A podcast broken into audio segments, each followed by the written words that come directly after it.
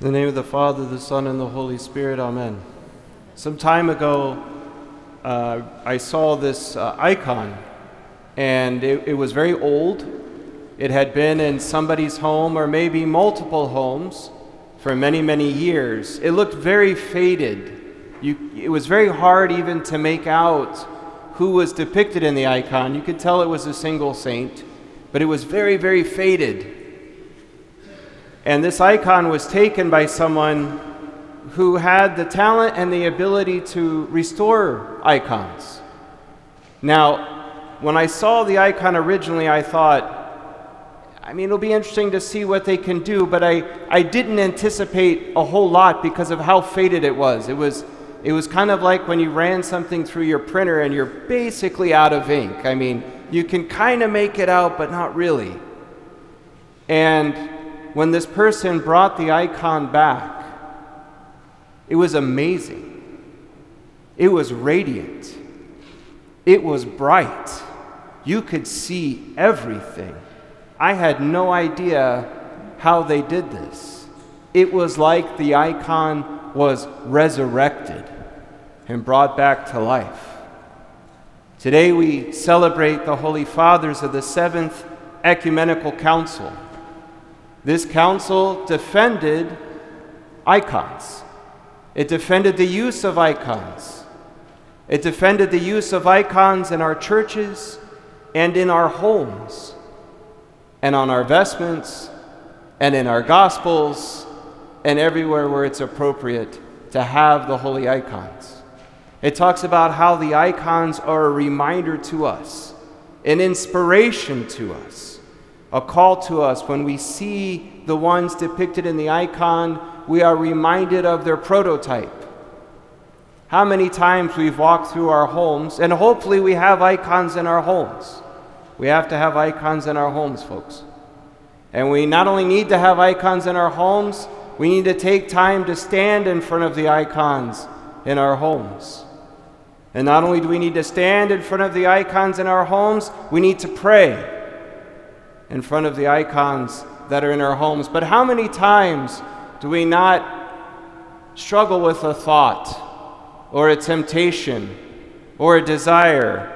Maybe to be grumbly to a family member, or maybe to say something uncouth, and we pass in front of our icons and we have the sense the Lord is watching.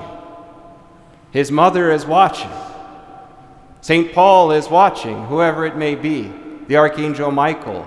And we pause for a second because we have this sense with the holy icons too that they are not just religious art, but they are a presence. We have the sense that the saints are present with us in a powerful way through the holy icons. Now, when we cense in the church, you see us, we cense all the icons. And then we cense all the people. We cense all the people because you are icons. Because people are also icons, images of the living God. St. Gregory the theologian, he talks about in his poetry about our understanding of the soul and our understanding of the human person. And it's very beautiful poetry. And he talks about how God, how the thoughts of God from the mind of the Father were spoken by the Word of God, who is the Son, and a world came into being. And then he goes on in this poem and he says, And God speaks to his angels, those who are immortal by grace and he says, we need to have a being in between these two worlds the material world and the spiritual world, the mortal world and the immortal world. And he takes some of the newly formed earth, and after fashioning it, he breathes into it his divinity. He breathes into it his divinity from his Godhead and there is created mankind, who is between mortal and immortal, who is in between the material and the spiritual, having both realities present. And then it says later in the poem that it was pleasing to God to put his image on earth, on earth as in dirt, on soil. Think about that for a second. Every human being is the image of God. And so you hear in the, in the scripture readings today that we are to bear much fruit as the people of God, that we are to be ready to serve those cases of urgent need. We know from the scriptures what is the first commandment? The Goyans were asked this the other night, I know. I talked to Father Bryce. What is the first commandment? She's helping you out. To love the Lord your God, right? And the second is like it to love your neighbor as yourself. This is what it means to bear fruit, to be fruitful.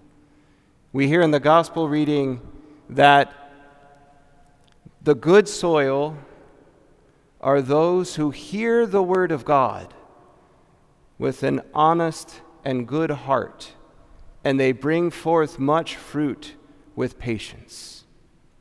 We are called to bring, much, bring forth much fruit for our brothers and sisters and for ourselves, and to recognize in every human being we come across the icon. Now, we chant a hymn in our memorial service.